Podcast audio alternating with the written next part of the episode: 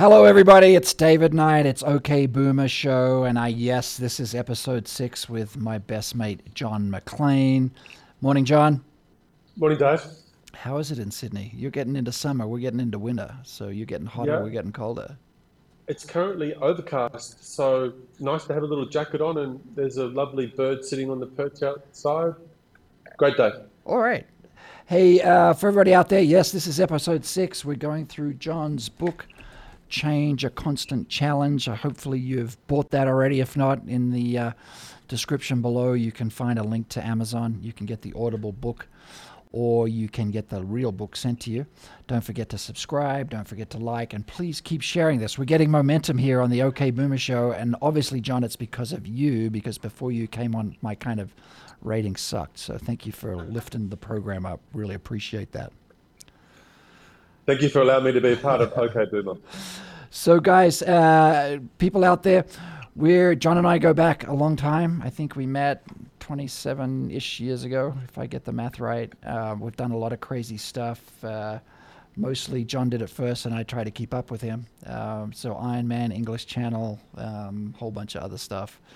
And today we're going through the five M's, which is the book, The Five M's of Change. We've covered map. That was fun. Go back in time, look at that episode. We've covered mindset. We've covered mentor. Last week we covered motivation, and now step five is momentum. And as you've said in the book, John, Momentum, the unwavering incremental change can create remarkable and monumental results. So, uh, like anything, I guess as you start to get kind of forward momentum, then you know you you've got a direction, you've got some impetus, right? You've got some traction, and just things keep going. So, talk me through what that means to you and why you wrote that as kind of the final step in the five-step process. Well, I think it's really important to measure uh, what we're working on. So, therefore, if you looked at anything that you're a goal or a business opportunity or things that are kind of presented to yourself, you can then have this piece around how do you measure from a business perspective, but also as an athlete, how do you measure what you're what you're doing? So, obviously, as you said, breaking inertia, making a start, uh, and then you know taking that first stroke.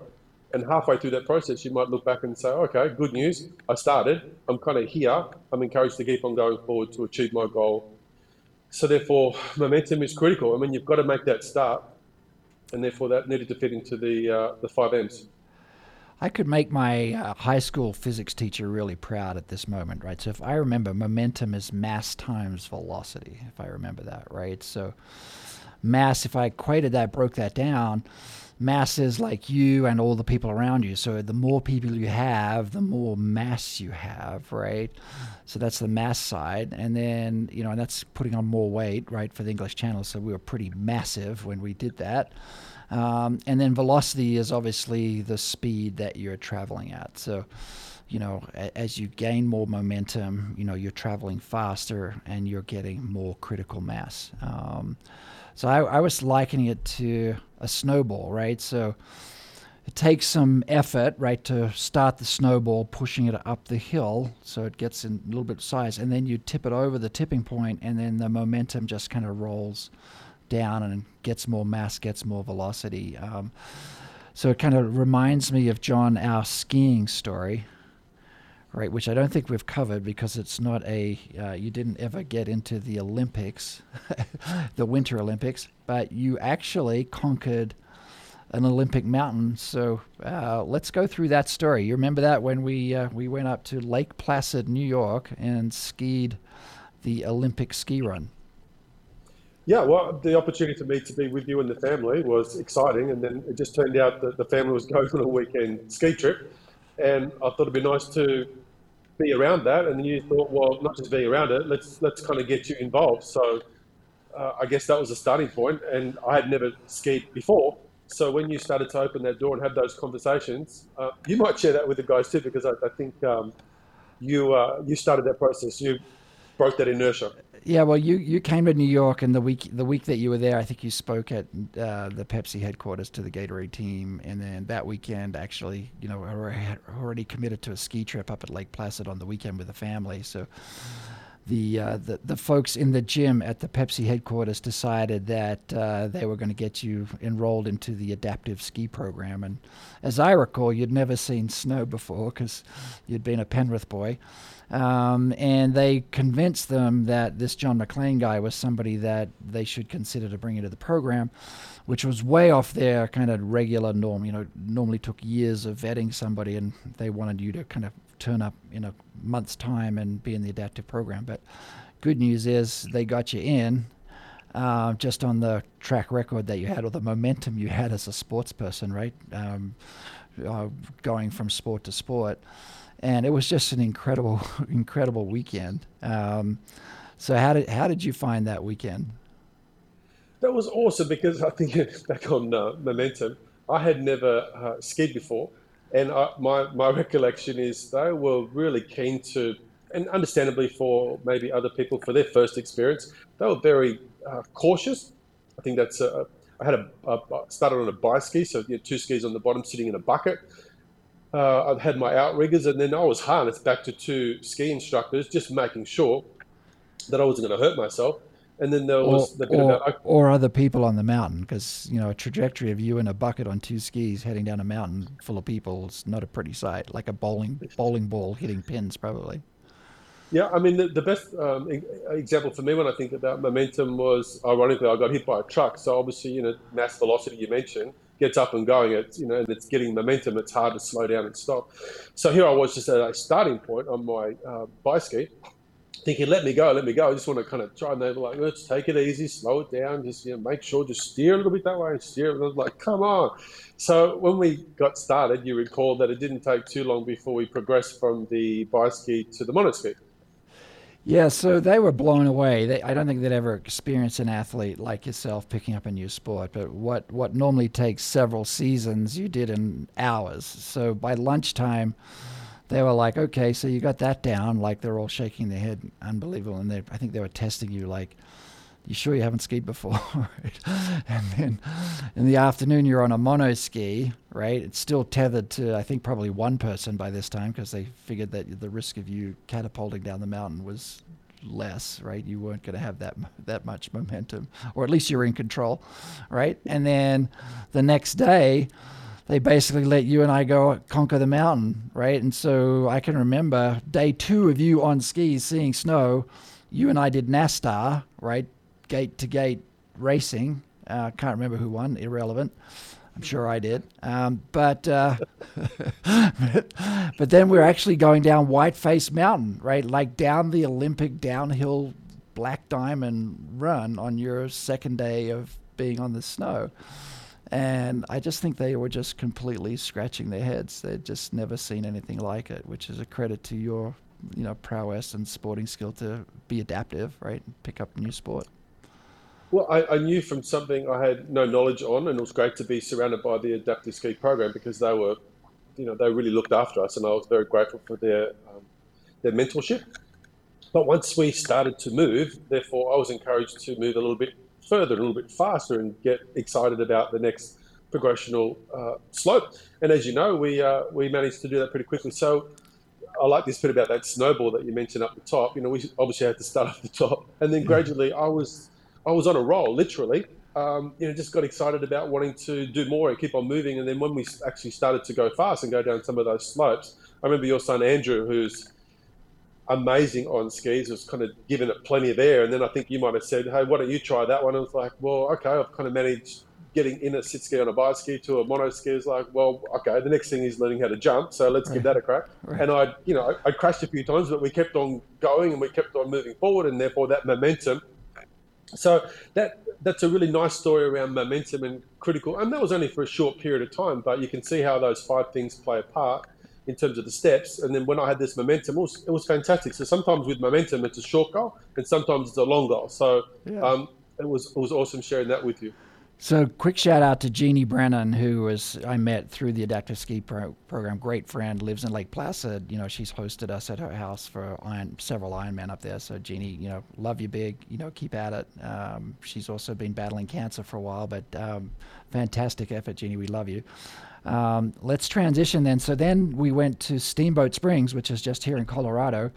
For a week. And so Johnny Mack turns up. Uh, we get we get the guys at the adaptive ski ski program. We get on skis, and that's where you were chasing Andrew through the powder and you know going through the trees and coming out onto the run. So we had about three days there of just crazy ass skiing, right? And then on like the second or third last day, you know, you get taken out by a snowboarder, which was like many people get taken out by snowboarders, but kind of hit you, knocked you for a six, and you you crunched your shoulder, and I think you realized that yeah, life's going to be pretty pretty tough in a wheelchair without without a shoulder. So uh, that was kind of a, a bad introduction to snow, snowboarders flying out of nowhere to take you out. But uh, do you do you wish to get back on skis at all, John? Um, I, I kind of two analogies to share with you that you know all of us get knocked over and in various ways. So if we go back to my story, getting hit by a truck, there's a good example of getting knocked over, and then getting knocked over by um, a, a skateboarder. Right. Um, yeah, it kind of that's life, isn't it? The question is how do you how do you bounce back? So um, am, am, I yearning to get uh, back onto the snow? Uh, knows the answer to that one because there's other things. Given that I like to change, you know that's something I'm really passionate about. I'm looking forward to doing more things. But it's nice for you and I to look back and, you know, in moments in times and say, you know, we had that opportunity to do that together. And for me, it was, I, mean, I loved it. So I think the importance of, you know, being able to measure that in a short period of time, we, um, we had a lot of fun. You bet. So let's let's keep the theme of momentum, right? And let's let's transition to the English Channel. So Josh, I don't know if you can show that photo behind me. So this is the, the classic shot that we took of John prior to the this first swim, right? So this was the yeah, and I was the Gatorade guy, so we had to get the Gatorade squeeze bottle in. Uh, but that's the White Cliffs of Dover. That's that cold water called the English Channel. Um, how does momentum apply to that challenge? Yeah, so this is a great example, a longer period of time but also, um, you know, a, a, wonderful opportunity. And we've kind of touched on the, the swim a bit, but let's talk about momentum. So I never swam as a boy. Running was my thing. Okay, so we have this opportunity to do something that's completely different, and it's the English Channel. And I needed to make sure that everything was in place for me. So all those pieces were there, and therefore, you know, you and I line up, and we're ready to swim the English Channel. So taking a step back, from a one kilometer swim building up to multiple kilometers. Uh, I'm kind of in the halfway period, and therefore I can look back on my program and say, do you know what? This is a massive undertaking.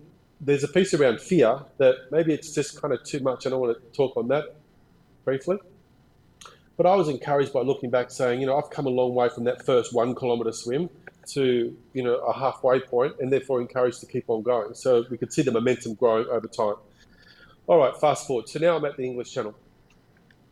I'm looking back, you know, I've done my homework and I can see that I've put myself in a really good position, you know, from that first block of training from a four hour swim, progressional build up, to a six, to an eight, to a 10. And, you know, now the channel has presented itself. So looking back, I was really encouraged to go, I've done all my homework. I can see that I've gathered a lot of momentum, and therefore this is just the next progressional step or block in that process. So I'm encouraged to, to keep on going. Okay, so what happened? I took my first stroke. And if you're not prepared to put yourself in a position to take the first stroke, well, it's never going to happen. So therefore, I started to swim, and as you know, because you were there, uh, uh, this, the conditions over time deteriorated to the point that no one got across the English Channel that particular day, and therefore there was this piece about, you know, disappointment and being uncut, uh, being, what's the right word? Well, feeling really bad because I, you know, not only did I let uh, myself down because I was unable to do it, but I let you down as my support team and the documentary crew and everything else. So what did I learn? That you know, Mother Nature runs the race. Okay, so we get a second opportunity, and again, you can see there's fear here between not wanting to go back because it's it's hard, it's cold, it's a long way, conditions can really hurt you, shoulders are screaming, all those pieces. But again, I was encouraged to know I had done my training. I had done my work and I'd made sure my nutrition and everything else was in place. And therefore, you know, get back on the program. So keep that momentum going. And the second time round, so wonderful to have you a part of that. You know, we got across, the conditions were kinder, but you can see the momentum was the bit that's like, okay, I can do it. I've done all that progressional build up swimming, and therefore I am capable of doing this with my support network. So I guess that's a, a good example. Another example to share with you, Dave, just on the swim, which I think is really important uh, I, I, have known people that have done all the work and built themselves up to a position to go, you know, I'm ready to go, and then actually get in the water at the English Channel on a perfect day. Water's warmer than it's been given the change, and therefore something had just stopped that person from taking those steps. So, I guess there's a piece there around momentum and about mindset and about everything else that's a part of that journey. It's so important to make sure that you know you've got the right team in and around to help along the way. So, and people have gotten as close as 100 meters offshore, as you're aware, of swimming the channel, um, and the conditions haven't been ideal for them to get across. So, can you share your kind of experiences with your English Channel swim because obviously that's important as well in, in and around momentum. Yeah, I got two things. That the second the second trip was a kind of a record day because I broke the record from Thredbo ski resort to the middle of the English Channel, so that was important. So uh, after the first one, there's like a 13 day gap right between your first attempt and your second successful swim. I went back to Australia. I'm skiing. Thredbo Mountain, I get the call from you on a chairlift saying, Dave, great, great news. We've got the window. We're going on Sunday. And I'm like, I can't get there by Sunday. so so I, I immediately got skied down, packed the car, drove back to Sydney, booked a flight, jumped on a flight from Sydney to Bangkok, Bangkok to London and, uh, you know, at halfway point, the team had organized a helicopter to pick me up at the airport in Heathrow and drop me next to the boat in the middle of the channel. And when I got to Heathrow Airport, they said, hey, you know, we checked the regulations and a helicopter can't leave with three people and return with two so they can't drop you off in the middle of the channel. So anyway, I finally found a, a, fishing boat with two guys to to drive me out there, and I was just so pleased that you know on the last drop of gas, you know they dropped me next to the boat, and we kind of swam the last couple of hours to Dover. So that that was a fun story in itself, right? But you know why did I do that? Well, again, it's momentum, right? We had this thing, you know, it was full full program, full training, full you know years of work thousands and thousands of dollars. And you know the goal was there right? So there was no way i was going to miss that physically. And so we found ways to, to get there to be beside you to finish the channel. Um, i always get asked and i'd be interested in your perspective john we've done some pretty difficult things right? So let's just break it down. Ironman english channel. What's harder well, I think they're both it's a, hard. It's a, it's a yes or no answer, right? I'm going to call you. Well, call the you answer is the answer is the answer is they're both hard. Um, and and I like this piece around drawing this back to all of us who are tuning in at the moment. Life is hard, right. no doubt. So the question is, you know, do you have the courage to take the first step, first stroke? So if I was to look at those two things and to pick one, I'd say Ironman. Wow. Okay. What about I'm, you? I'd what say, about you? I'd say English Channel. Okay. And I, I say that because um, you know, I've done 19 Ironman, I've done one English Channel or a lap and a half, right? Um, the effort to get there, I think, is harder, right? Um, and then the unknown. I think the thing about the channel is, you know, an Ironman race, it's pretty well in your control, right? Things can go wrong, right? But you know, you've got help nearby you know, you can take a break, you can do whatever. English Channel, no such luck, right? You can't touch the boat. All you can do is get fed. And if you dilly dally and take some time out, you're going to miss the one. You're going to freeze to death, and the second thing is you're going to miss that window where you've got to get to, you know, your landing point at the slack tide, so there's no movement. So for those that don't know, you're landing on a place called Cape Gris-Nez, which is a which is a point and when the when the uh, when the tide starts to run, it's going to take you away from the land, right? It's not going to put you on the beach. It's going to put you out in the middle of the channel, either south or north. So, if that happens, you've got another eight hours that you have to tread water before the tide will change enough for you to actually get to the beach, right? So this is a hit the window in an hour or two, right? Or you're to miss you're going to miss your landing because the the tide, it's a 30 foot tide, so the water is moving beyond anybody's capability to swim against the tide. So I think I think it's harder, John. I really do. I, I just think it's mentally tougher, right? Because you're by yourself. You don't have other athletes whizzing by you. Yeah, you have support swimmers, right? It's super cold. Um, it's very lonely. It's much more to me. It's much more mental than an Ironman is. Um, and again, nature will serve up you know what what nature wants to do and you have nothing you know you can do about that that seldom happens in an ironman it's not that it doesn't happen but it seldom happens in an ironman just my point. can i give you my can yeah. i give you my ironman experience sure. and then tie, tie back to the channel because i guess it's a little bit different and again on the on the theme of uh, momentum so here i am i find myself uh, and we've touched on this briefly before but i find myself lining up in Hawaii to do the Ironman with my arms. So big challenge. Uh, initially, I thought, you know, I've qualified at a half Ironman on a flat course, so double the time and good to go. Not the case.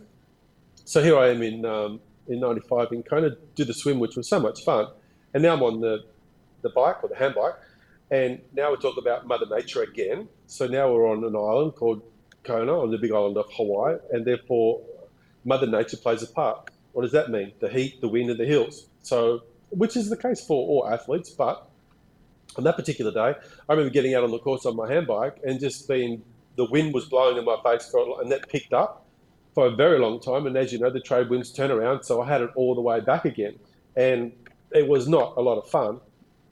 Uh, and I had kind of called it a day, but you know, we've shared that uh, Jono got us through that year. Okay, go back to next year. Do the swim, and the wind's not as bad uh, I missed the bike off again, and then I.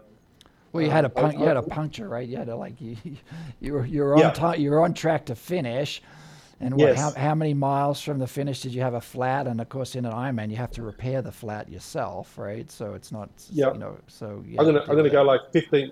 Agreed. I'm gonna go like 15 miles to go. So I missed the cutoff by 15 minutes. Um, you know, changed the tire, and th- there's two years in a row. So then, okay, now momentum I had this battle between, you know, do I want to go back or is enough enough? And that piece that kept coming back to me is like, I've done it twice. I've, you know, I've got to keep on going. I've gathered all this stuff, and therefore, you know, it's, it's got to be mine. And the third time round, they allowed uh, three wheelchair athletes to participate, which is fantastic. And therefore, again, I had the benefit of the momentum uh, from the last two years, where the other athletes, which athletes had not and therefore, you know, when, when I was going through the third time round, everything in my mind was like, this is me. I've done everything, keep going. And therefore, you know, um, and it was wonderful to cross the finish line and win the, the first uh, wheelchair category. So when I say Hawaii is the hardest thing for me in terms of the first time in 95, I was completely spent. Yeah. There was nothing left. And it's just the importance of having that team around me to allow me to keep on going. So that's my reference point between 95 and how hard that was versus the English Channel and in '98, you know, it was so wonderful. Just I want to go back to that if we can. I remember you were kind enough to allow the opportunity for me to go up in a helicopter to get literally an aerial perspective of the difference between England and France, um, which again, you know, was okay. If other people have done this, then therefore there's no reason why I can't do it. So the self belief plays a big part.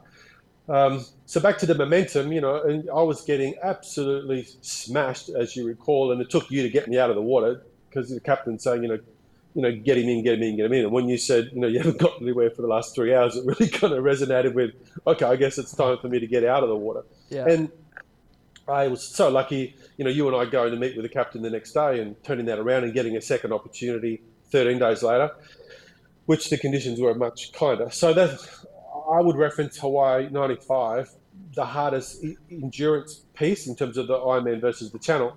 Uh, equally, as I said, they're both really, really hard. But if I had to pick one, it would still be uh, Hawaii. And again, Mother Nature played a part in both.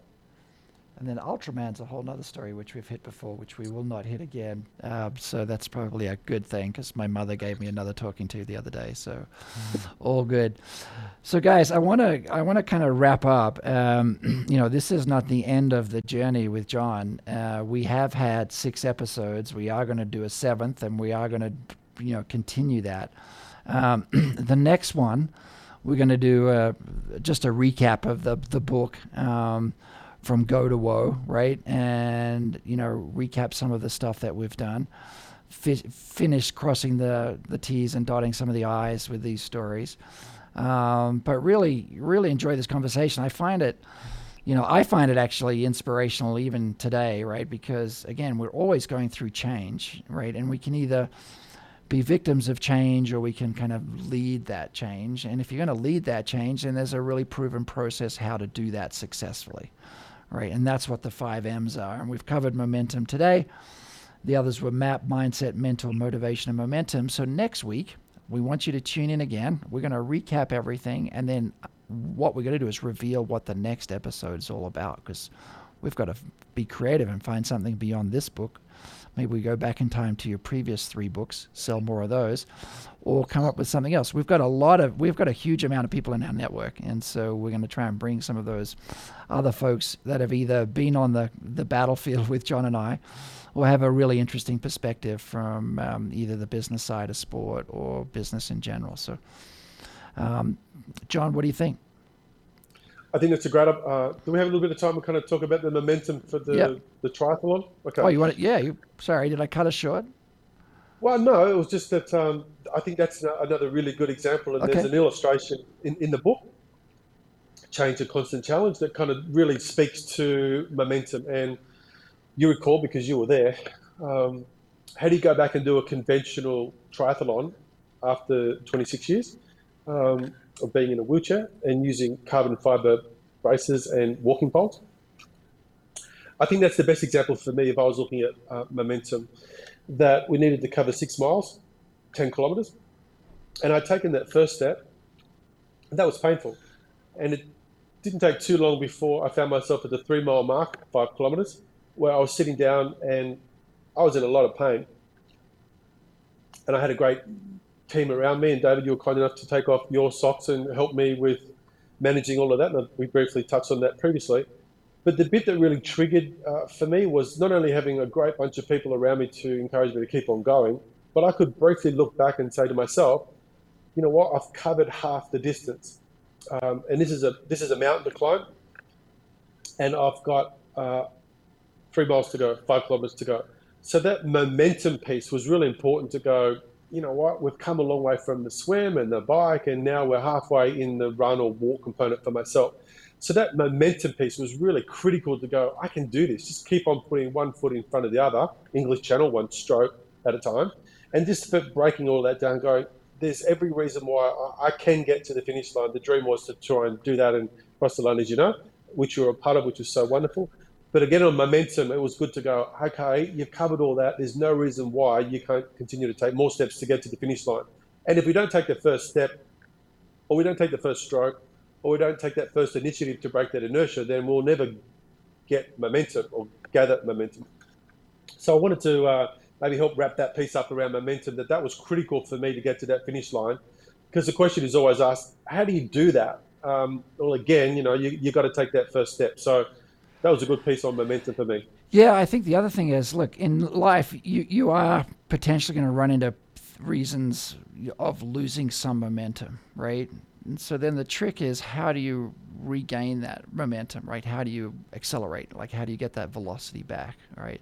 And I just remember as you tell that story, that moment where Jack, your son, arrived, right? And you're probably maybe a kilometer or maybe a mile from the finish line. So you'd endured that painful piece. We'd got you set up, but every step from then on was a pain. And, and you know, I think we were very concerned that, you know, like, are you going to make that last mile, right? And then when Jack turned up, it was just like a whole gift of joy, energy, reason for being, you know, and it, and it just seemed to like spark, you know, a different speed in you and, you know, regain that momentum that I think we'd kind of lost just because it was just so effing hard, right? Um, talk to me about that. You're right, it was uh, effing hard. Um, and I recall like everything was starting to slow down for me, as in not only my speed had started to slow down, but the conversations were getting uh, harder to manage in terms of internal dialogue. And I just felt like I just needed to sit down because if I didn't, I felt like I was going to fall over, even though I had those walking pods for extra stability. And I kind of just closed my eyes, and it's good to take a little bit of time to reset. And when I did that, I remember some some guys putting some ice under my cap and putting it back in my head, so that was good because it was a very hot day, you recall. Um, and then Jack came over and he's kind of daddy, daddy, and just that coming back to full consciousness, going, okay, um, here's my little man, and the focus was on him, not on finishing at that time, because I was really comfortable closing my eyes. It's like, daddy, daddy, you're so close, and that just kind of gave me that electric um, jolt to go, you know, defib back to the heart, kind of get going again. and going, okay, okay, so where are we? I know where I am. What do we need to do? I understand. Get to that finish line, hold hands. And that was just that beautiful, you're right, it was just that beautiful intervention between maybe slowing it all down and not going on to slowing it down, resetting, having that beautiful connection, emotional piece to family, um, which is like, okay, I've got to keep on going. And then that got me back up into that frame of mind to get to that finish line, which was undoubtedly the, the, the highlight of my life as an athlete and a father. So uh, thanks for re-injecting that piece around Jack because it's important to you know to tap into all of the acts, the things that do matter to all of us, and that was a critical point for me to get me to that finish line. Yeah, just so many wonderful stories. Again, I'm going to add lib another piece here, right? So we're we're 500 yards off the beach of France, right? Obviously, this is in the bag, right? Because we've gone through all the nasty weather, we've gone through the tides. You know, the, it's actually the sun just came out at that moment. It was flat. There was a couple of little ripples of waves washing up onto the shore, and you stopped. And you're like, and I kind of freaked out. I am like, what? Why are you stopping? And you kind of looked at me and you said, I just want to enjoy the moment, right? I just want to savor this moment. And you kind of shut your eyes and I mean, that was such, you know, that was like a year and a half, maybe more of swimming cold water, and you you knew it was in the bag. But I've I've just remembered that moment diligently. That when you have that moment of success, just the ability and your sensibility to stop, pause, remember, celebrate, you know, mostly internally, right? That you've done it. So special moment. Do you remember that? I do. I, thank you. Thank you for reconnecting on that as well. But I think for a lot of us, we're in such a rush. We're just like, okay, get the next project done, get the next goal done, get the next strategy done. Like go, go, go, go, go. And it's really important to stop and appreciate before you cross that line.